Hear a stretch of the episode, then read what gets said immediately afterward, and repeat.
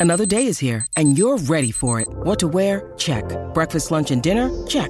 Planning for what's next and how to save for it? That's where Bank of America can help.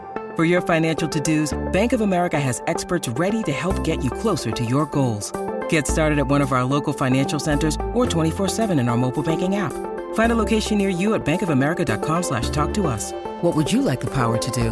Mobile banking requires downloading the app and is only available for select devices. Message and data rates may apply. Bank of America and a member FDIC. With threats to our nation waiting around every corner, adaptability is more important than ever. When conditions change without notice, quick strategic thinking is crucial. And with obstacles consistently impending, determination is essential in overcoming them. It's this willingness, decisiveness, and resilience that sets Marines apart. With our fighting spirit, we don't just fight battles, we win them. Marines are the constant our nation counts on to fight the unknown. And through adaptable problem solving, we do just that.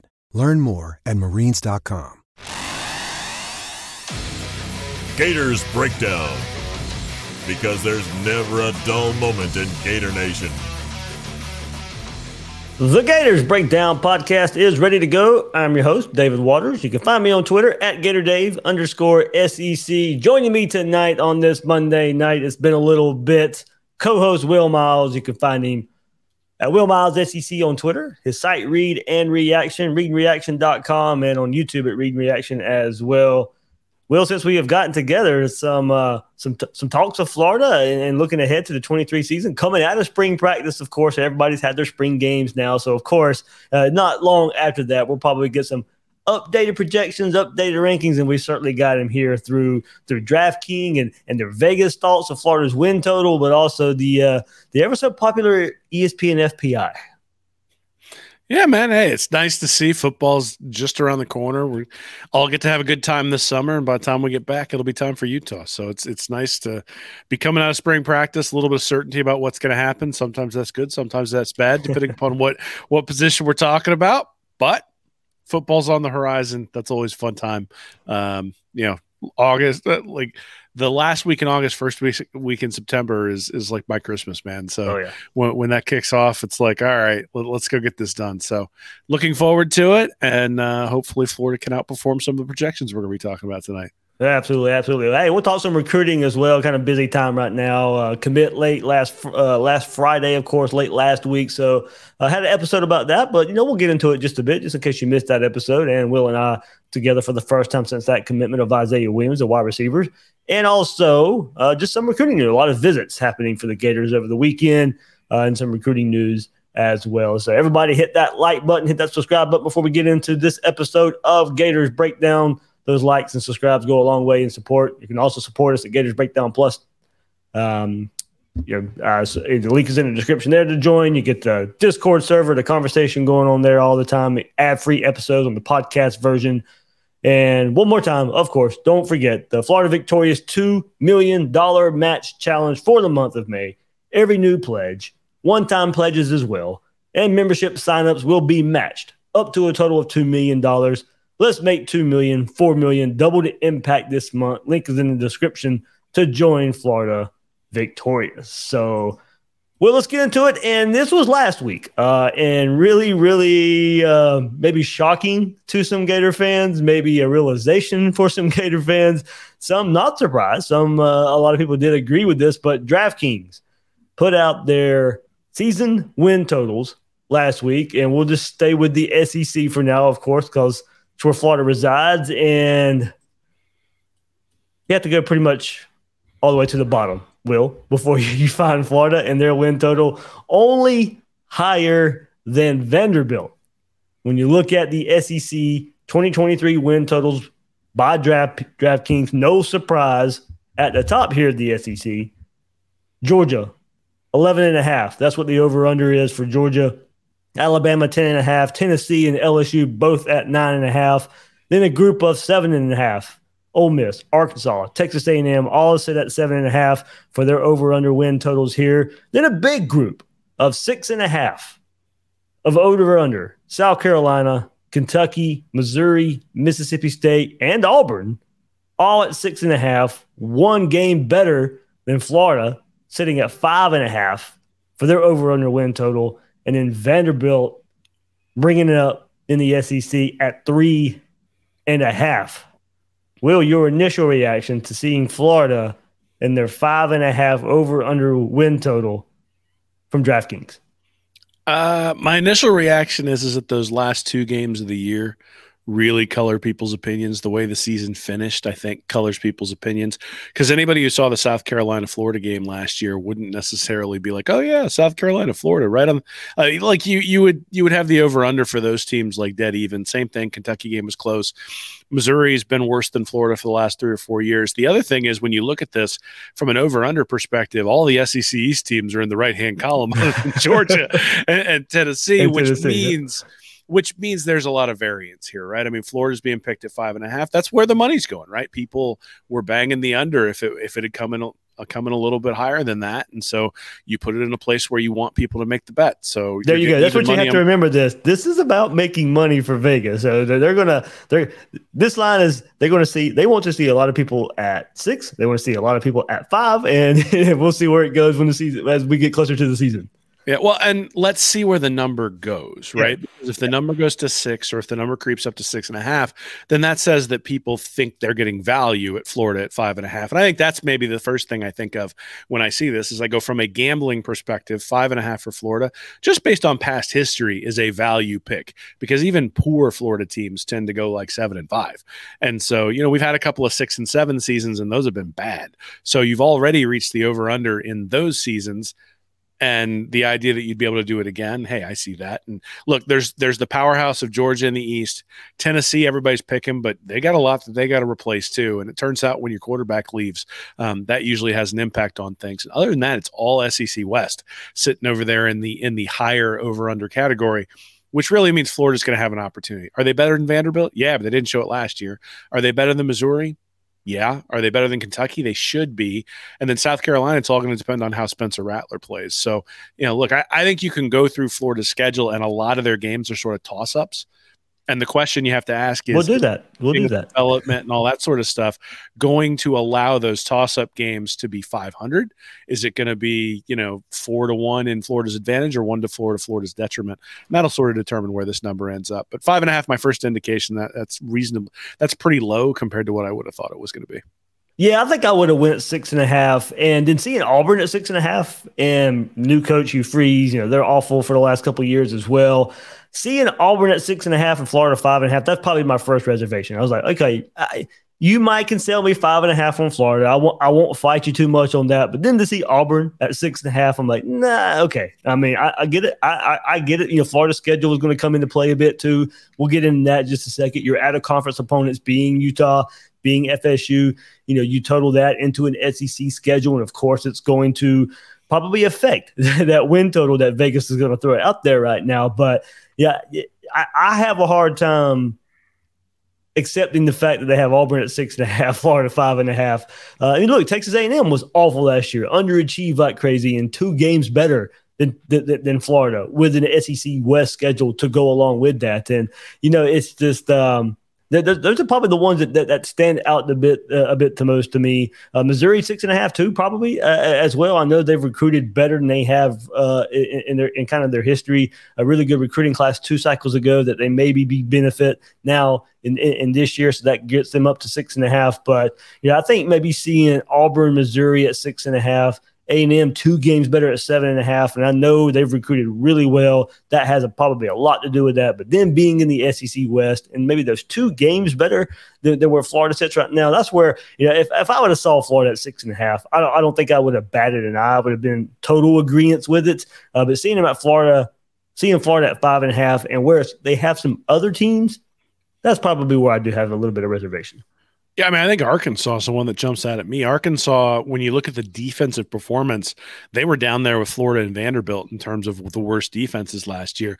KJ Jefferson at quarterback, so I understand why um, they've got them higher. But again, who are they facing? right? I mean, look at yeah. the teams that they have to face who are sitting in front of them. You figure that's going to drive that down. But again, if you're going to put a bet on somebody for over, you're going to pick a guy with a proven quarterback. That's why Missouri is shocking because as yeah. Brady Cook, I mean, geez, he's like Graham Mertz light. They're in Missouri. I don't think that we're like, I'm not looking at it going, oh, Brady Cook's going to win Missouri a bunch of games. Same thing. Levis leaves Kentucky. Now, I actually think Kentucky is probably going to be better just by subtraction for uh, for Will Levis, sort of like Bill Simmons Ewing theory type of thing going on there. Because I'm not a Will Levis fan, but yeah, I mean, look, the SEC last year was Georgia, Alabama, kind of Tennessee, and then a whole grouping of teams. LSU got fortunate in some one score games, Florida not so fortunate in one score games. And that was sort of the differentiation between all of those teams that were in the middle. So you're looking at this between five and a half and seven and a half. It's, you know, three quarters of the conference. Yeah. And it's all those teams that were sort of grouped in the middle. So that's going to be the question, right? Is where can Florida make gains where they were bad last year, where they're going to be average this year, or where they're able to maybe take a gain from where they were average to where they're good? And then how do they minimize the reductions in terms of their overall production? And that's one of the good things is that Florida was really effective between the 20s, but was really bad in the red zones on offense. And so they don't have to necessarily be as good on offense to put up the exact same numbers. And the defense was so bad that they're going to improve somewhat, regardless of, of what happens. They can't be as bad as they were last year. I just don't think it's possible. And so that right there makes me say you go over five and a half, just because I think the offense is going to be able to be as good as it was last year, at least in terms of points. I think they'll be less effective. I think it'll be less fun to watch, but I think from a point perspective, they'll probably be pretty close to what they had last year. And then the defense is not just going to be Swiss cheese. Um, it might be against Georgia, might be against Tennessee, but when you get in those games against Missouri and Kentucky and South Carolina, we'll be in for some rock fights, and Florida's just going to have to come out on top of a couple of those, and all of a sudden you'll be looking at you know six, seven, or eight wins. Yeah, so five and a half there in Vegas by DraftKings, of course. You know, we'll look at maybe at some point look at some other books and, and, see what they have there. I think you'll see Florida around that five and a half, six and a half for most books out there. Uh, but one reason to feel a little bit better, I mean, this is the up and down part of this and goes into it. So five and a half, the win total by Vegas. Well, Will, if you go to ESPN and their FPI and their predictor well, they feel a little bit better about Florida. They're telling you if you go to Vegas, you better be hitting the over, is what the ESPN FPI is saying. They give Florida an 82.2% chance, Will, to win six games. Now, I went and dived into the FPI, and that is one column there is their chance to win six games. Uh, every team's chance to win six games. And with Florida sitting at five and a half, ESPN says, okay, go, go with it. You got an 82% chance of, of, of, of beating that five and a half there in Vegas. So one more time, ESPN FPI gives Florida an 82.2% chance to win six games. And you see it right here. Uh, ESPN, the FPI, well, they got Florida ranked 18th. You know, you look at top 25 rankings and college football preseason magazines to be coming out. We've seen all the kind of post spring, uh, post, uh, you know, after the national championship game as well. And no surprise to us, Florida is nowhere to be found in top 25 rankings right now. But one out there, the FPI. Now, don't get me wrong, this is not, uh, you know, uh, uh one of the best metrics out there. You know, we've had our quarrels with the FPI before, and it does some good, they do some bad. They're kind of all over the place sometimes, but it is one metric to go by out there, and one right now, Will, that has Florida 18th.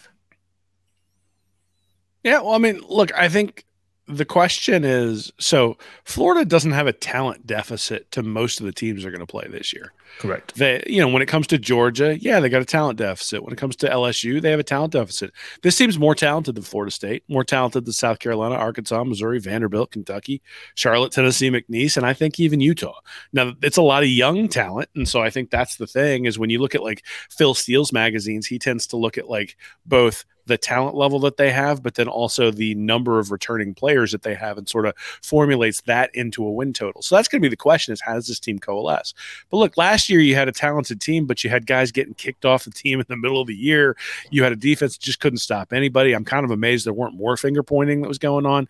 You had a quarterback who was up and down every single game. So, and that team still managed to go six and seven. Now, look, was it perfect? No, they went one and four and one score games, though. You turn that around and go two and three or three and two, and all of a sudden, you're again you're looking at a seven or eight win team. I think the baseline here is sort of five, right? I mean, you look at McNeese, Charlotte, and Vanderbilt the FPI has it at you know 90 plus percent for all three of those. So if you fa- if you if you say I'm three and zero oh in those, then they got a bunch that are toss ups, right? Tennessee, Florida State, Missouri, Arkansas is at 66, so they think the Gators going to beat them, and then South Carolina 58. So a few toss ups there, a couple where Florida should be favored pretty heavily. You know, maybe you drop one of those, but even if you drop one of those and then drop the rest of the ones where you're not favored, you're you're sitting at you know seven and five. So I, I think you know five and a half is a gift for people who want to gamble. Um, I I will go put money on that on uh, on FanDuel if they have it on there after uh, after the podcast. There we go. There we go. So let's go through it, Will. The ESPN FPI and the percentage of Florida wins here at Utah. They give Florida a 29.7 29.7% chance to go to Utah and win that game, basically 30% chance for Florida to go to Salt Lake and win that game there. You know, I got a I got a question yeah. for you. Is is Rising going to play? that's you know that is the big question. Uh, and you know, coming off that injury in a bowl game again for the second year in a row, and I don't think there's a clear answer to that. Will uh, I? I think they're probably optimistic he plays. Uh, but yeah, I mean, any any kind of setback in fall camp, and you're asking yourself that question. So maybe yeah, if you can go find an early line on Florida Utah right now in Vegas, you might want to go take it.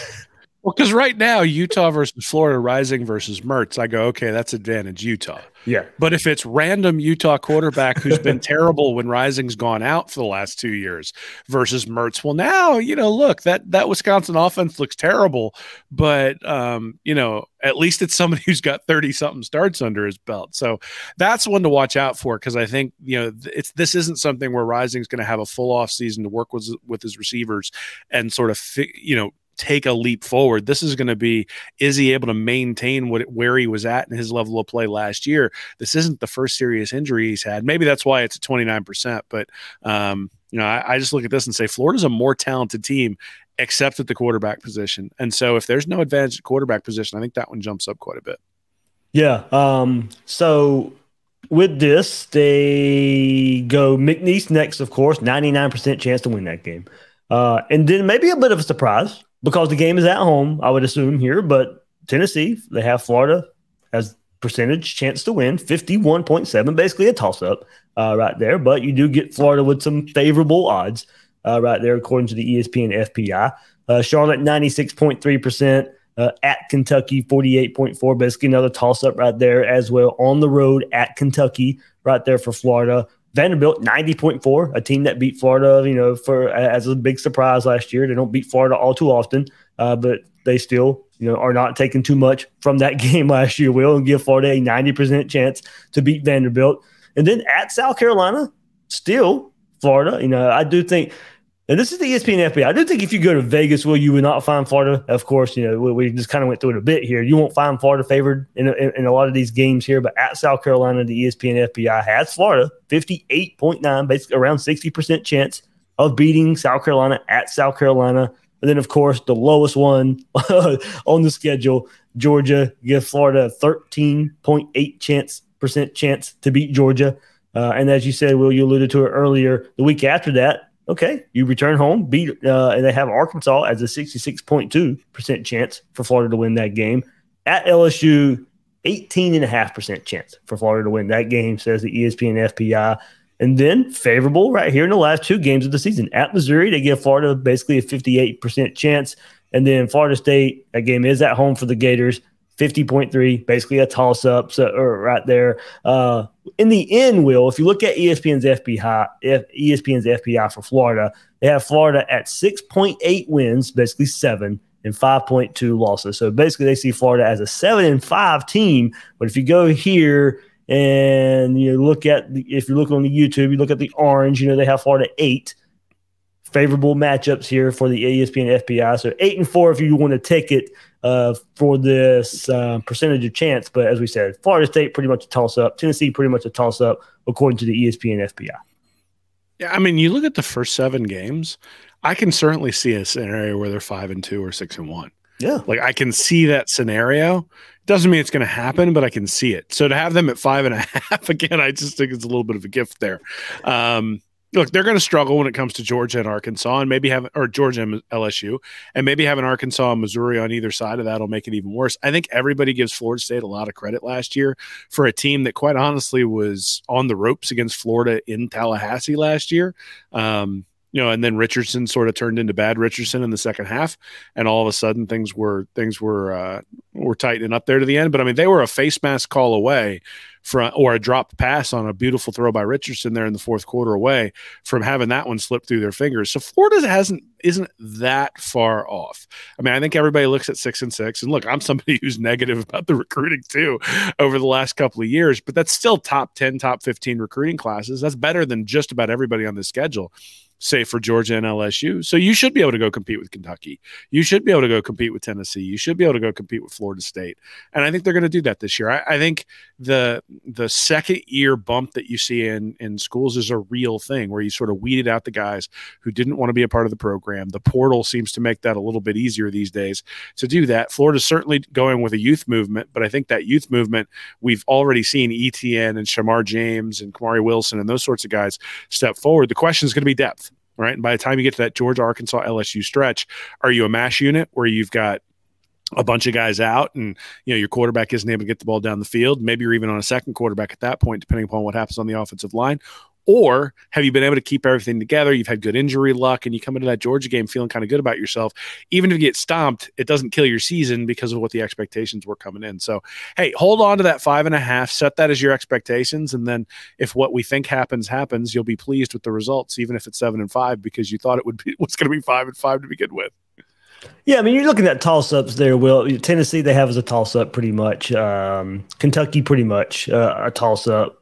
South Carolina better than a toss up, but you know I think we kind of know that that that's a toss up game for Florida when you sit there and look at it. Arkansas, you know that's so we got what Tennessee, Kentucky, so that's two. South Carolina three, Arkansas four, Missouri five. I mean, look, there's five games out there that will probably determine how we think about this Florida team. You know, games that are winnable, games as far as recent history shows, Florida should be winning those games. And I say recent history as far as you know, once Florida became a contender, you know, those are games Florida wins yeah, and you know, you get back to that, as you said, you know, you're a young team. There's are things Florida's got to figure out along the way. Uh, got that young team going out on the road versus Utah in a very, very tough environment that they're going to be ready for on a Thursday night. But you know, there's other games where well, we pretty much call them toss ups. I mean, you go you go three and two in those games, and okay, you know, Florida's probably, as you said, I, I think beating that five and a half. Well, I think you can add Kentucky into that, right? FPI has that at 48.4. Yeah. It's at Kentucky, but again, no Levis. We'll see what that means. Um, you know, Kentucky has struggled when they haven't had quarterback play. They've been able to squeak out a couple of 10 win seasons. It's a good program, but it's nothing where, you know, they haven't stomped Florida. There have been a couple of times where they've beaten the Gators recently, but it, I mean, that's been such a one sided rivalry that I just look at it and say, I think that will eventually turn around. But again, you said so if you've got Tennessee, Kentucky, South Carolina, Missouri, and Florida State as, as toss ups, and then you've got Arkansas, the must win yeah. and Arkansas. But I, I mean, think Arkansas. I think that's well, a toss up. Well, so again, you go three and three there, and then you have McNeese, Charlotte, and Vanderbilt. You're at six. Yeah. Right. So it, it's it, like I actually like I will be surprised if Florida goes six and seven. I will be. I think I think Florida's going to be better this year. I think there is um, there's a lot to be said for you could tell that Napier did not have confidence in his team in general last year because of the way he waffled and the way he changed the way he coached. Now, look, maybe I'll be wrong, and maybe he'll change. Maybe he'll be, maybe he'll waffle, and maybe he'll change the way he coaches in different games this year, and then I'll be incredibly critical about it. But the way he coached against Tennessee last year is I think the way he wants to coach. And if he does that and does that throughout the year, I think they're going to end up with a good with a good record in one score games. And the fact that you've got so many toss ups means I think they probably come out ahead. That's a good point, Will. I mean, you know, how much does it change if he has a defense he trusts? Like, I do think the reason he coached in that Tennessee game the way he coached was because he didn't he didn't believe in that defense, so he was taking a little bit more chances. But that was kind of his mo too at Louisiana. And as you said, kind of for the season, he was a little more aggressive uh, than than probably other coaches out there and some of those fourth down calls, some of the even third down calls, knowing that he's going to go for it on fourth down. I do. If a better defense does show up for Florida, how much does that change his aggression? I mean, I thought he was aggressive against Kentucky, maybe even overly aggressive. Yes, I thought he was yes. aggressive against Tennessee, and that was necessary in that game. And then I thought he went into a shell a little bit the second half of the year. I did not think he was as aggressive as the, as the season wore on, and I think that actually might have cost him a game or two when he was doing it. But you know, again, I go back and I look at um, I look at what he was dealing with a really inconsistent quarterback who was turning the ball over, and then a defense that couldn't stop anybody. And go, you know, if you're giving up 45 points to everybody, I'm not sure what you do. Um, you know, no matter what decision you make, it's not going to matter because if you turn the ball over, then your defense, then your defense just gives up a touchdown. And and if you go and make it, it doesn't matter. The minute you kick the ball back to Tennessee, they're just going to go the other direction, score a touchdown anyway. So, um, I, yes, having having just solid play in those areas. I don't know that it needs to be outstanding play, Yeah, just yeah. solid play where you can get a three and out, where it is possible to get a three and out, where it is possible to get a third down stop, where it is Where he's not telling to get an himself, where he's not telling himself, we can't stop him. Maybe he could actually ask himself, maybe we can stop him. Maybe. well, I mean, it would be nice if we could stop Vanderbilt. How about that? Let's let's start with let's start with getting a third down stop and getting off the field against Vanderbilt. I actually think you know it's funny. We're we're Nick and I are working on this preseason magazine. It's going to be coming out pretty soon, and and we've been going through or one of the things I've been writing this week is the just sort of summary on the defense and the defensive line and the linebackers and the safeties and the cornerbacks. Oh, there it is. And uh and and I'm more encouraged going through that than I have been in a long time, sort of looking at this. So, yeah, look, people know that I tend to be pretty critical when it comes to this sort of stuff. People even accuse me of being overly critical, but um, you know, as I'm going through this stuff and looking at the numbers and looking at the players and that sort of stuff, I have pretty high hopes for where this is going to go. Again, high hopes relative to a five and a half over Yes, under, right. but high hopes regardless, right? I think I think that's going to be a, an effective. Uh, yeah, you know, I- think they're going to be better this year than people think. Well, before we get into some recruiting, update us on that Read and Reaction preseason magazine. Yeah, so you can still go pre-order right now. It's readreaction.com slash mag. That's readreaction.com slash MAG. It's we're giving it out in hard copy this year. If you want it hard copy, we had requests last year for that. Um, you got a couple of days left, and then the price is going to go up. Um, so May 10th is the last day to pre-order it at the existing price. That's because we're going to order them in bulk, and then afterwards we're going to have to order them in, like groups of 10.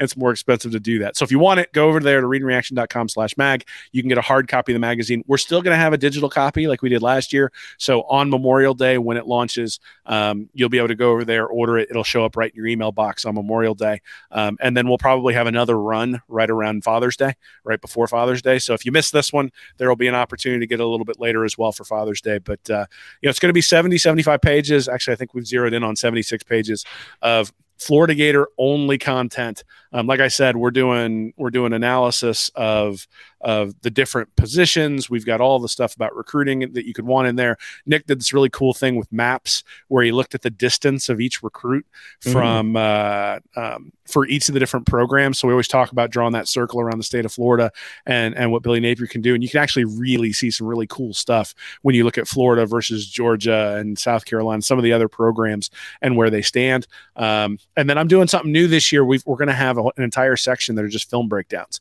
So it'll it's uh, a cool interactive feature where you'll be able to scan a QR code that'll take you to YouTube to the actual clip, and then we're diagramming the play and explaining exactly what was going on with Billy Napier, and then some with Austin Armstrong as well when he was at Southern Miss, being able to understand what he's going, what's what he's doing with his defense and things like that. So that, I think that's going to be a really cool feature that people are going to enjoy, so that you can sort of um, you know talk to people about what's going on on the field. Hopefully, once the season starts, because you will have already seen a lot of these concepts in the magazine. There we go. Readandreaction.com slash mag to get your read in reaction preseason magazine. So, all right, let's turn the page to recruiting, Will. And of course, um, probably the biggest headline uh, over the weekend, I'd say Jeremiah Smith, number one receiver in the country, one of the top players in the country, uh, said he was going to visit Florida. Uh, so, okay, maybe not, no huge surprise there. We, we, we figured a visit would happen there. Of course, committed to Ohio State right now, but was going to originally visit on June the 9th. And then almost as soon as that was announced, changed it to the weekend of June the 2nd. And that's the same weekend as DJ Lagway quarterback commit for the Gators. Same weekend that he's visiting. Uh, so great to see those two back together. But Will, of course, you know, big news for the top wide receiver in the country, one of the top players in the country as well. Now, look, I still think Ohio State, as of this moment, I think that would be the choice uh, when he signs on signing day. Uh, but you know, need to chip away here, and visits are a way to do that. And but I can't believe uh, I saw over the weekend. I saw the notion that you know this isn't a big deal. Getting him on campus isn't a big deal. There's no benefit. Why waste the time? Because he's going to Ohio State anyway. What? I mean, I could, I, I, yeah, I can't believe. I mean, uh, look, I think he's going to Ohio State when it's all said and done. But you know what? Just in case he doesn't, you have to put yourself in position to take advantage. Who knows what in, in today's college football? Who knows what's going to happen uh, right now? Hartline could leave Ohio State. Ryan Day could leave Ohio State, go to the NFL, take Hartline with him. Maybe he doesn't become the head coach at Ohio State, but you know, I mean, anything can happen I'd say he still goes to Ohio State, but you put yourself in position. If something crazy happens at Ohio State, if something crazy happens at another school, you don't say, no, we're not going to let him visit because why waste the time? You know, you never know, Will, in today's college football, what will happen down the road. Say Ryan Day leaves after his freshman season and they bring a new staff in and he hits the transfer portal, you know, he's still going to remember these visits he took to Florida and the relationship he may have built with DJ Lagway and Billy Napier and Billy Gonzalez in the coming weeks and the coming months. So, you know, this notion of it doesn't, you know, he's an Ohio State commit, he's not coming to Florida. It doesn't matter. You know, if a top guy, it, I, mean, if you want to host anybody, you, you, as a coaching staff, you do it anyway. But one of the top players in the country. One right now, people are labeling some of the best wide receiver play they've seen in quite some time. You let this kid visit whenever he wants to. I mean, well said. I, am sitting here going, I, not trying is a loser mentality. And, and if you, and if you want to be a loser, slam Jim McElwain and Dan Mullen for they not want to get in these big boy battles. Well, and look, I mean, partly because they had people coming after him and saying, "Well, you're not going to do it anyway." Now, look, the other thing is, is that things have changed over the last six months in Gainesville. That I, I think, you know, you got that big Florida Victorious thing over there over your shoulder. That's a new development within Florida's system ecosystem of of recruiting. The the Florida law, where they can now coordinate with some of the NIL organizations, is part of a new ecosystem that Florida is dealing with. Now, you can have an argument that maybe they should have ignored that anyway, but they didn't, right? And so they were at a disadvantage when it came to recruiting against some people, and that disadvantage has been closed. And so if Florida Victorious is doing its job, if if Billy Napier and his staff are doing their job, then the the ecosystem for the recruiting should have changed, which means that the the timing where Jeremiah Smith made that decision to go to Ohio State has changed. And so since that's changed, you got to show them what's changed. And you just look, I mean recruiting is is is constant and it's a chip away chip away chip away at each of the different recruits. And look maybe jeremiah smith decides not to come there but maybe somebody who you can go and recruit and say look we had jeremiah smith in here. We like you better and you're the 12th ranked wide receiver in the country or something like that. Or you know hey don't you want to come to a place where the number one wide receiver is coming and considering? Like yeah, it's gonna stink when you lose, and and and at some point, like it stings when the number two player in the country decides not to flip to where you're at. But if you never try, like, I mean, I it's one of those things. I, I've made the joke before that there are sales guys out there who must have gotten married to the first woman who asked them just because they never learned how to say no to a customer. Like, I, I think it's the same thing when it comes to recruiting. Like, you just have to ask and ask and ask and ask. And sometimes the pretty girl's going to say she wants to go with somebody else. But if you never ask, you're never going to have that person go with you to any of the to any of the dances. And so, look, you got to dance in recruiting when it comes to building a championship program. Having a guy on for an for an official visit, right? It's yes. not an unofficial. He's not just randomly visiting. Maybe he and DJ Lagway become like best friends while he's here. They already seem to have a pretty tight relationship. All of a sudden, they become just like best friends and start talking about being able to play together, and that makes the decision a little bit more difficult. And he goes, you know what? Well, maybe if the maybe if the NIL deal was a little bit sweeter, I would go ahead and make a change. And all of a sudden, now Ohio State feels a little bit offended because he's sort of asking for more than what the original deal was. And you know, it just uh, like you can see how those sorts of things start to steamroll. And he's 17 freaking years old. He might right? get homesick. Yeah, I mean, when you're 17 years old, when I was 17 years old, I I'm 41. I still don't know what I want to do when I grow up, man. So when you're 17, like, and you're making a decision, like all of a sudden some guy you're friends with says, Hey, why don't we come here and team up? You go, Well, that sounds kind of good. And then, you know, Brian Hartline gives you a phone call and you're like, Yeah, do you guys have a DJ Lagway coming in? And well, it's Ohio State. So they'd say, Yeah, we got four of them lined up. But, um, but, but you know, there's just so much stuff that can happen. And I, I, I don't understand. Th- this is the thing. Like, a lot of people will get upset when I'm like, Look, 13th, 14th, 15th, and recruiting isn't good enough. And, and the reason it's not good enough is there's six SEC teams or seven SEC teams that have just beaten you. Yeah. And it always flummoxes me when people are okay with that sitting there going, no, I want to beat them on the field. I want to beat them in recruiting. I want to beat them academics. I want to beat them in swimming. I want to beat them in basketball. Like, you know, I want to beat them at every sport they can because I want Florida to be the top tier university when it comes to everything, not just not just academics, not just football, not just anything like that. And recruiting is part of that. So I don't want to be a loser when it comes to that sort of stuff seventh place sucks. It doesn't matter where you are; it's just bad. And so, um, you know, I, I, think one of the you don't ever get to number two or number three in the country without asking the top recruits to come. That's the one place that Billy Napier just hasn't been able to close the deal yet, whether it was Harold Perkins whether it was last year with Okunlola, and then the stuff that went on with Rashada. Like he has not closed the deal with those elite guys yet. He's got Lagway in 2024. But if you could get Lagway and Jeremiah Smith, it's interesting. I was looking back the other day at Urban Meyer's bump class. Just about all of the all SEC guys that came out of that 2006 class for his for his bump class were Spikes, Tebow, and Harvin. like like it was like I think there were like 14 all SEC seasons that came out of there. There were a couple for uh, for Jermaine Cunningham. There was one or two for Brandon James as a special teamer, but then everything else was basically Harvin, Tebow, and Spikes. And so you bring in a class with Harvin, Tebow, and Spikes, and look, Lagway and and Smith, you're getting pretty close and you got the you got linebackers coming in who are pretty good too. I think there's an opportunity there to sort of put together that core. And when you have an opportunity to do it, you got to take the swing. Absolutely, absolutely. So, well, big IMG group visit this past weekend here for the Gators, and of course, you got Najee Harris last cycle uh, for, from IMG, but you know, seeing Tom as a, as a true freshman uh, this spring for the Gators along the offensive line. But another offensive lineman from IMG, Jordan Seaton, six five offensive tackle. Of course, that's a, a, a position the Gators really need to hit. Uh, some elite talent, some top talent at the uh, offensive tackle position. He's a top 50 offensive lineman overall. Uh, would be a future left tackle for the Gators. Maybe start out as a guard, but could play some left tackle for the Gators. Uh, merger programs, Ohio State, Bama involved there as well uh, Florida's best shot, I, I, think, at this moment of getting a top target uh, from the high school ranks as far as the tackle goes.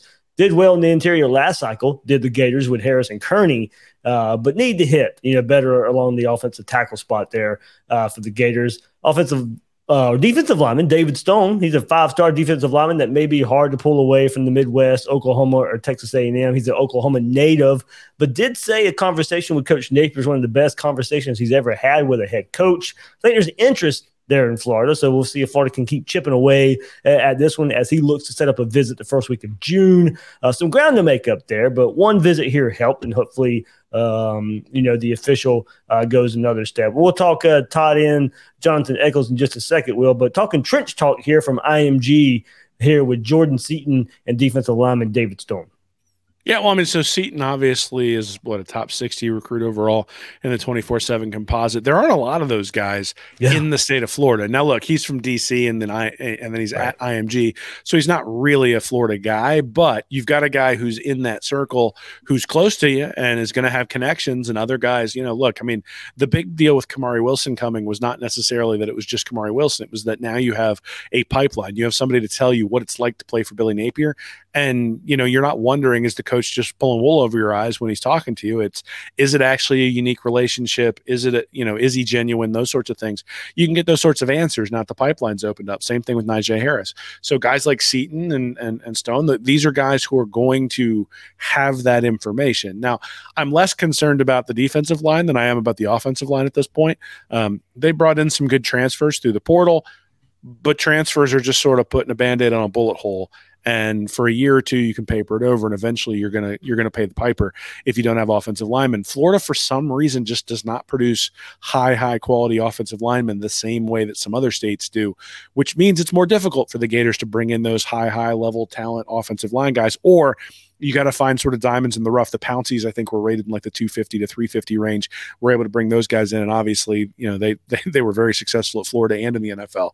So Seaton is the guy I look at and say these are the guys they have to hit on, um, not necessarily just because of the overall ranking, but because of the dearth of offensive linemen in the state, mm-hmm. typically in the state of Florida, where you can go out and get talented guys at the receiver position or even on the defensive line or even at linebacker. But when it comes to offensive line, there just haven't been a lot of those guys in the state state of Florida. And so that means it's resource heavy. You got to go outside of the state to bring those guys in, and it's a, a little bit more difficult to bring them into a program. Now, look, I think you know O'Cyrus Torrence and Mazzccua, if he succeeds, and and some of the other guys that they brought in, if they turn into NFL quality players, well, now you got something to sell. And and so I think they'll be able to sell the two offensive line coaches and look at all the guys we're putting in the NFL and that sort of stuff. But as of right now, it's still a little bit dicey, especially considering some of the folks they're competing against. So, look, Seaton's a guy who who has offers from Alabama, and whenever Alabama wants an offensive lineman, that's somebody that you want too. Mm-hmm. And so, um, you know, I, I, look at it and say, yeah, let's go win that battle. Same thing, man. Like, do we not want him to be on a on a official visit because he might go to Alabama? Is that uh, is that the where we are now? We're just going to roll over and give up bring this guy in, man. Top 50 IMG. You got you got a you got a guy in the state. You got or sort of in the state. You got to make sure you keep him there. All right, well, let's go to tight end position because this one might be clearing up a little bit uh, as far as targets go. We'll stay at IMG right now. Tight end Jonathan Eccles, he's a Tennessee commit right now, top 100 athlete, but wants to play tight end in college. That is the position he's playing now at IMG. Uh, opening, he's open to listening to others, uh, even though he's committed to the Vols needs to get to know Russ Callaway better. Of course, the new tight end coach there for the Gators. But uh, look, that's it from IMG. These three guys, Jonathan Eccles right here at tight end. But we'll stick with tight end uh, in this position group for a couple more targets. Of course, the the big one, Walter Matthews, has Florida in his top two. He announced along with USC. So Florida and USC battle right now for Walter Matthews, four star tight end from Georgia. Visited this past weekend. Florida has been in good shape with this one. Uh, some wonder how the coaching change with Russ Callaway taking over would change things, but he came away impressed with meeting with Callaway and how Florida would use him. Another first week of June visitor for Florida with Lagway, Jeremiah Smith on campus as well. A decision coming from the fall, uh, likely in the fall there. But hopefully, Florida just blows that visit out of the way, gets their tight end in the fold. Probably uh, Walter Matthews. Some really good feelings uh, to go along with that one too. But uh, and then uh, also Corey Bender from On Three reporting that four star uh, he's a four star on three. He's a three star on 24 7, but tight end uh, Eric Gardner in play as well. Former Purdue commit from Illinois, 6'5, 220, set up a visit for June the 9th. Uh, other offers from Alabama, Auburn, A&M, Michigan State, Iowa, Arkansas, Louisville, Pittsburgh, among others.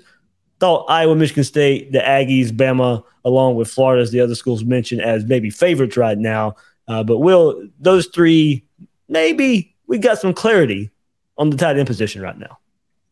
Yeah, I mean, look, I think these are different guys. I mean, you got Matthews yeah. who's 6'7", 245. You got Eccles who's six foot four, 230. So th- those are different guys in terms of their overall size, skill. You th- look at Matthews and you start thinking Darnell Washington is what I think when I see when I see those sorts of stats down, like you said, to Florida and USC.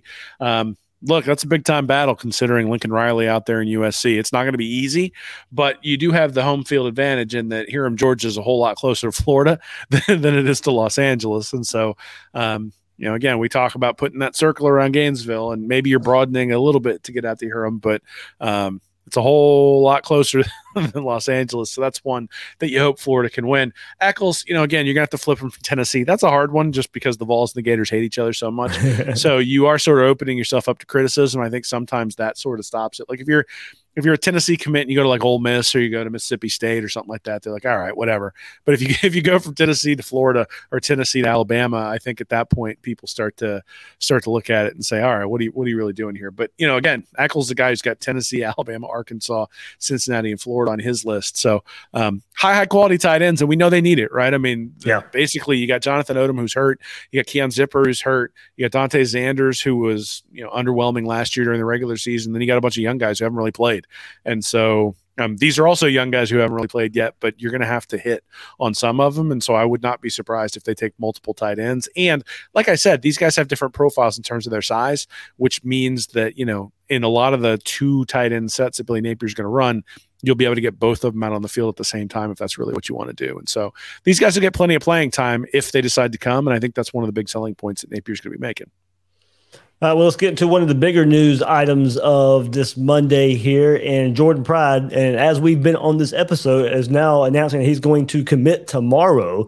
Uh, and earlier today, he has been crystal balled to Texas A&M. Uh, first by Steve Wiltfong from 24 7, and then some picks of other 24, Blake Alderman from Swamp 24 7, put in a pick for Pride to A&M, uh, and also, you know, uh, a lot of on three picks as well now for Jordan Pride uh, and going to the Aggies. So decommitted, of course, from Florida State a few weeks ago. Florida was thought to be the next landing spot uh, for the safety Jordan Pride. A&M's always been in the mix, but a visit there this past weekend may have swung things uh, in this recruitment in favor of the Aggies. Florida has recruited him. They like his versatility. There are concerns. Will did confirm that there are concerns with the knee injury um, so the priority may not be as high, but I believe from what everything I've been told would still be a take at the same time uh, with Florida, but not would not be too caught up in emotion if he goes somewhere else. Uh, Phil Smith already in the fold, Josiah Davis already committed as well, and look, there's other options on the board for the Gators too. Xavier Mincy, uh, 131st player overall from Daytona, can play both safety and cornerback. He's an option at both spots, uh, and the staff will still try and continue to flip Jalen Hayward, 42nd overall player from Georgia. Uh, safety committed to the Dogs right now. So Florida still some other options out there for the Gators. Uh, but Jordan probably making his announcement on Tuesday. And with the recent trends or anything, will looks like Texas A&M will be the pick and not Florida. Well, if uh, Cormani McClain taught me anything, it's that recent trends usually don't mean much of anything because I already had my "Welcome to the Gators" article written, and all of a sudden he was going to Miami. So, um, and then wound up not going to Miami as well. But uh, um, the interesting thing is, if you go to twenty four seven, Andrew Ivins has pride as, as, and his main comparison is Trey Dean. Trey Dean, yeah. and so uh, you know, you look at that, and you go, I'm not sure Gators fans were going to get all excited about a guy who's comparing a safety to Trey Dean, given what we saw last year. And look, I, I joke a little bit. I think Dean contributed a lot to the organization, but obviously was not um, was not a difference maker. And I think that's the question with these guys. He's ranked 84th nationally. Those aren't can't miss prospects, but they're very good prospects, and you need to chain those guys together. So I'd love love to have pride in the class, but like you mentioned, they already have a couple of safeties in the class already. Um, and uh, that's an area they're going to hit pretty hard just because uh, just because they got a lot of youth there, right? I mean, they're starting two sophomore safeties this year. Um, unless they bring in more guys through the transfer portal, it's going to be Kamari Wilson, Miguel Mitchell, and uh, you know those guys. I think are going to have some bumps in the road as we start the season, especially, and you know we'll see how they grow into that role. But they're going to need more and more talent at that position.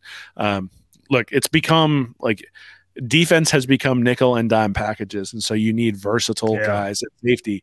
And Pride is one of those guys. And so if you have an opportunity to bring him in, even if you got some concerns about a knee injury, you do it. And honestly, the way the transfer portal works these days, unless somebody has to take a medical red shirt because of an injury, like if they just aren't performing because of injury and they transfer someplace else, it doesn't really hurt you that much in terms of the overall numbers. And so I do think that that taking a guy who might be an injury risk but has that sort of versatility at a position of need and a position that is just needed throughout college football is something that Florida would be wise to do. All right. And a couple more items in recruiting before we sign off here. Hosted Houston transfer running back Alton McCaskill uh, on one of the top skill players in the portal. Will winner of the AAC Rookie of the Year in 2021 season rushed for 961 yards, 5.1 yard average per attempt, uh, 16 touchdowns in 14 contests. McCaskill also recorded 21 receptions for 113 yards and two scores. Towards ACL last spring, about a year ago, so he didn't get to build on that performance. Three years left. Uh, and I did see a whole lot, Will, over social media and Gators Breakdown Plus Discord.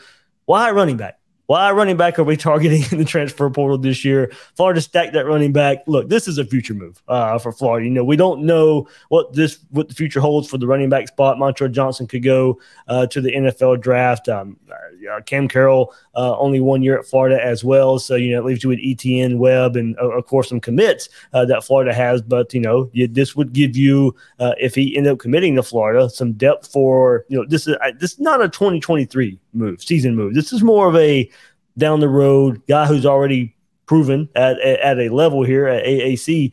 Uh, you know, was the best freshman running back in the AAC that year uh, at Houston. You know, not Houston is not some small program out there in the AAC. So you impressed there at Houston with, with Dana Holgorsen. Uh, I think I think you can do some good things there at Florida. Well, but Florida brought him on campus this past weekend. No, no, no issue with it. And look, I know there's other needs in the portal, but this is a future move, not an immediate move for 2023. If you have the room, you know, if you're, uh, you hopefully, and I'm sure the staff is doing it the right way of not forcing other positions out just to bring McCaskill in. But if you got the room for him, he wants to come to Florida. I see no issue with it. Uh, he was a 406 overall player in the 2021 class, 27th running back, produced as a true freshman at Houston.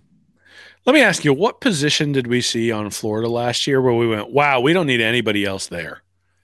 Like, do we don't we don't criticize Georgia? You look at Georgia and the quarterback competition they have this year. It's two four, it's two five stars and a four star, and you're sitting there going, "How are those guys in there?" You look at Ole Miss bringing in like three transfers this year, all at the same position, and go, "What do they do? Like, why would those guys go there?" And you just look at it, you go, the the schools that do well are the ones that stockpile talent everywhere. And so don't let scholarships go to waste. Don't play with 82 or 83 scholarship players because you didn't want to bring in some guy for need. Bring in the best players you can bring in and then let the chips fall where they may. And if McCaskill beats out Johnson and Etienne, then you're better than you were. And if he doesn't beat out Johnson and Etienne, then he can transfer someplace else at the end of the year or he can take over when those guys leave. But the idea that you'd want to avoid competition, that you wouldn't want to bring people in when there's no when there's no penalty for doing it, I think is the thing that you got to look at. So in the past, when you had limits in the number of counters that you could have with transfers, where you brought in a where you brought in a transfer and that meant you couldn't bring in a high school kid. That made a huge difference. And so Florida had signed 28 and 29 guys in the last two high school cycles. Well, now bringing in a guy like McCaskill would have a negative impact because you would be limiting what you could do in the next recruiting class by bringing him in because of scholarships and also because of the counter system and the way that works. They don't have that problem right now. They're they, are they are not at 85 scholarships. They signed I think 19 guys in two years ago and 20 this year. And so you know you're allowed to sign extra guys for guys who go out the transfer portal. And there have been plenty of guys who transferred out. So Florida, from a numbers perspective, doesn't have a crunch. And so if you've got a guy who's skilled who plays a position, even if a, even if the position is stacked, you bring him in because you have the numbers to do so. So unless it means they're not bringing in a, tight, uh, a tight end or a quarterback, I'm not. I don't really have an issue with it. And look, they still got the space to bring in those guys too. So um, McCaskill's put up some stats when he's had the opportunity. Um, certainly, I think you know you'd look at the medicals of somebody who's had knee injuries like that at the running back position, but an ACL injury is just a year injury at this point. It's not career ending. It's not career threatening. Guys get back to what they were pretty quickly, and uh, you know more competition anywhere on this team is a good thing. Like compete, compete, compete. Have guys to replace the guys who are not performing. That's how you're going to get better. All right, Will. Uh, I do a full episode on it, and of course, Gators get their first wide receiver commit uh, last week, last Friday. Isaiah Williams, four star on the twenty four seven Sports Composite and the On Three Industry rankings, three twenty five overall. 48th wide receiver on 24 7, 297th overall on on three, and the 50th wide receiver. Um, yeah, speedster there for the Gators at the wide receiver spot. Honestly, you know, you sit here, uh, we, you know, six foot, 172 pounds. I remember, and, and I put it in that episode, the running joke of Billy Gonzalez. Oh, he only wants the big, slow, prodding, go up and get him type of receivers. Uh, well, his first receiver recruit back under Billy Napier, six foot, 172, and a guy that can run. Yeah, Williams is underrated. I think you're going to see him fly up, dry, fly up the recruiting boards pretty soon. Last year, he only caught six passes because of injuries. He caught 34 the year before as a sophomore. So this year, he's going to have an opportunity to show what he can do if he can stay healthy. I think you're going to see a lot of people who who you know they're putting him at a four star 325 for the 24 7 or 297 for on three like you've got on your uh, on your graphic here. The reason he's there is because he hasn't been able to stay healthy and because the skills that he's shown at camps and other things like that have not necessarily translated over to the field yet. Now i mean that could be a glasses half full or glasses half empty thing right? It's like oh okay this is somebody who can't stay healthy. That's going to be a problem. Or it's somebody who's undervalued. And it was a collarbone, so more than likely a freak injury, but still. Well, but again, I mean, it's it's glasses half empty, glasses half full. I can yeah. understand why you look at it, which is why he's sitting in a range where people go, "This is a blue chip recruit, but not a can't miss recruit." I don't know whether he's going to rise up to can't miss recruit by the time the season's over, but if he can stay healthy, I think you're going to see him jump up into that 100 125 range by the time things are over when you look at his tape you can see the speed you can see the separation and again this goes back to um, this goes back to just everything about keeping guys in the state of Florida in the state of Florida. And Williams continues that trend. And you think about the three guys you brought in last year, mm-hmm. and you've managed to have somebody else come in on the back end who's a blue chip recruit. You got to start stacking these guys, right? I don't, I don't know necessarily that Eugene Wilson and Mizell and and Jean are all going to work out, but now you add Isaiah Wilson, Williams, and you're going to add another, hopefully two wide receiver recruits this cycle. And if you end up with a guy who's ranked like 50th, a guy who's 100th, and a guy who's 300th. Well, now you've stacked two solid wide receiver recruiting classes back to back, and nobody's going to be talking about on a CBS game where Florida doesn't have the ability to generate separation at wide receiver. So Williams is a part of that, right? And they clearly are putting an emphasis on speed when it comes to this. They are finding guys who run track and bringing those guys in. And, you know, look, that's the way Urban Meyer won. He got speed out in space. And Napier has a little bit different approach on offense, but look, offense for football is the same no matter where you go. Get your speed out in space and let and let them take it out. You know, short throw, high completion percentage, and let the let the receiver do the work. And uh, you know, Williams is a guy who hopefully will be able to contribute to that. Yeah, I mean, you mentioned stacking talent there. TJ Moore, I think you start feeling good about him too at the wide receiver position. 179th overall, uh, a top 25 wide receiver, uh, 29th in the state of Florida. So, I mean, you're looking at a top 20, top 25 uh, receiver. I mean, 24 7 Sports own rankings has him as a 126 overall. So, as you're saying, the three guys you brought in last, uh, two Tampa area guys, one you got committed here with Isaiah Smith, hopefully TJ Moore uh, up next. I mean, you, you really are turning this room around. Well, and Flip Smith, and all of a sudden things look really different, right? So, I mean, look, there's an opportunity here for, and this has been one of the things that that's really been encouraging is there's an opportunity for this 2024 recruiting class to be top two. Yeah. Top three, somewhere in that range. Last year, you were warning me about this time of year. I don't think it's going to happen, Will. I think we're going to sit there at like eight or nine. It turned out it was worse than that. And we probably would have wound up eight or nine if Rashada had, yeah. had ended up in the class. So it wound up right around where you were thinking it was going to be. And I'm sitting there going, oh, really? Like we brought him in to fix this and it hasn't been fixed yet. But it looks like it's starting to turn around. And so, look, you got to deliver. You got to bring these guys in. But that's that's why we just had a 10 minute rant on why you bring in Jeremiah Smith because you got to turn it around. And Smith makes like it was the same thing on offensive line this year. The offensive line class for Florida was actually pretty good for the 2023 class. The problem is it didn't have that anchor. And if you yeah. had Okunlola in there with everyone else that they brought in, with Najee Harris, with uh, with Kearney, and and all of a sudden you look at the offensive line through that lens because you have Okunlola, everything looks awesome. So it's sort of the same thing here. Like Williams is going to be a very good player. I think he's going to be a contributor. He's certainly going to help the competition in the room. But you kind of have to grade this recruit through the lens of all the other recruits who come in through the class. And uh, you know, again, Smith sort of changes the the prism through which we're looking at everything if they can manage to flip him. All right, there we go. Oh, that's a good episode. Glad to be back with you, Will. Yeah, man. Well, it's funny because two weeks ago you gave me the week off, and I completely forgot I was traveling for work. so it's like my wife reminded me I was out of town on like Saturday or something like that. I'm like, oh yeah, I'm traveling somewhere. it's been that kind of summer, man, or that kind of spring with uh, with all the stuff going on. So, so yeah, it's been a couple of weeks, but uh, yeah. been buried trying to get this magazine done, man. It's it's a lot of work, but it's a lot of fun, and it's also reinvigorated me mm. for the season. I, I got to admit, I think, and, and we can feel this with the fan bases, there's not a lot of optimism for 2023. It sort of stinks going into the season knowing you're not going to be competing for the playoff. And, you know, I don't think any of us have any illusions that Florida's going to be competing for the playoff. And so with that comes just sort of a malaise. And one of the cool parts has been as you dive into it, you go, well, there's a place they can improve. And is it reasonable? Yeah, it's reasonable. Okay, well, there's another place they can improve. Is it reasonable? And so I keep waiting for the announcement of what quarterback's coming in through the transfer portal, because if they can, if they can pull an elite quarterback through the transfer portal, it completely changes the tenor of everything.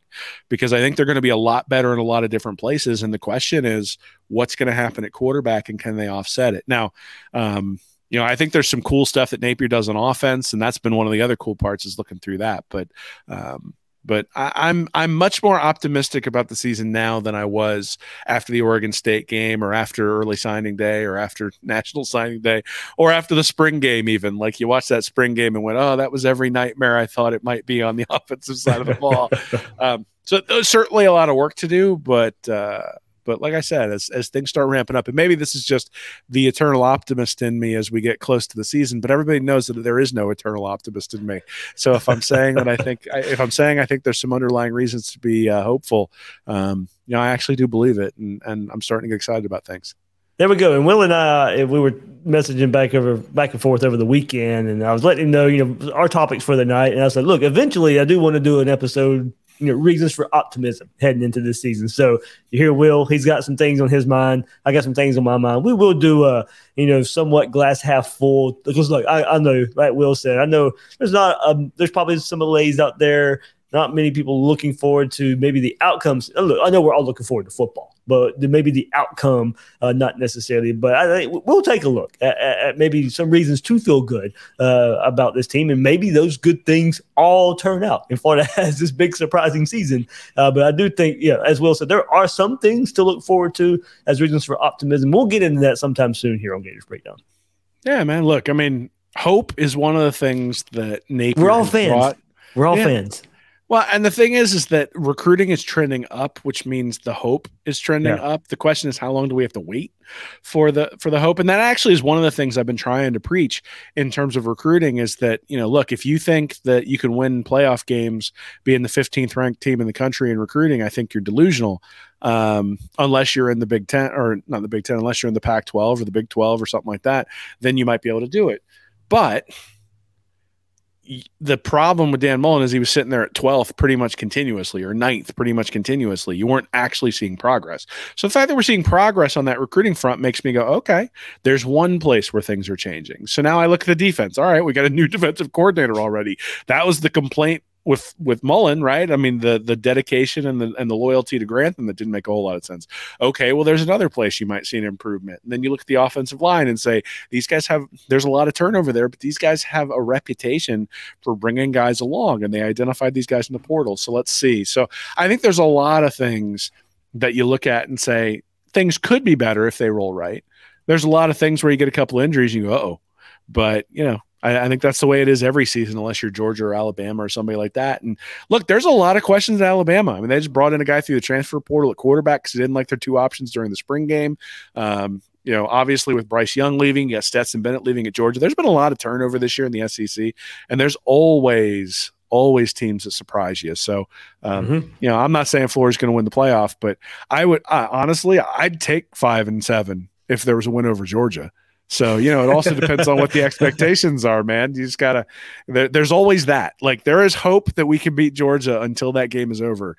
And so uh, hold on to that, and it'll be a fun season. All right, there we go. Yeah, we'll, we'll get to that episode sometime soon. I know what we're here May. Um, preseason magazine to be out sometime in the next month or so. So we'll, we'll do our annual uh, recap of those things and all that coming up. But recruiting will definitely be hot and heavy over the next month. All these visits coming up uh, beginning of June, first couple of weeks of June. So, of course, we'll have you covered right here on Gators Breakdown. So, all right, that'll do it for this episode. For Will, I'm your host, David Waters. You can find me on Twitter at GatorDave underscore SEC. Guys and girls out there, thank you for joining us on this episode of Gators Breakdown.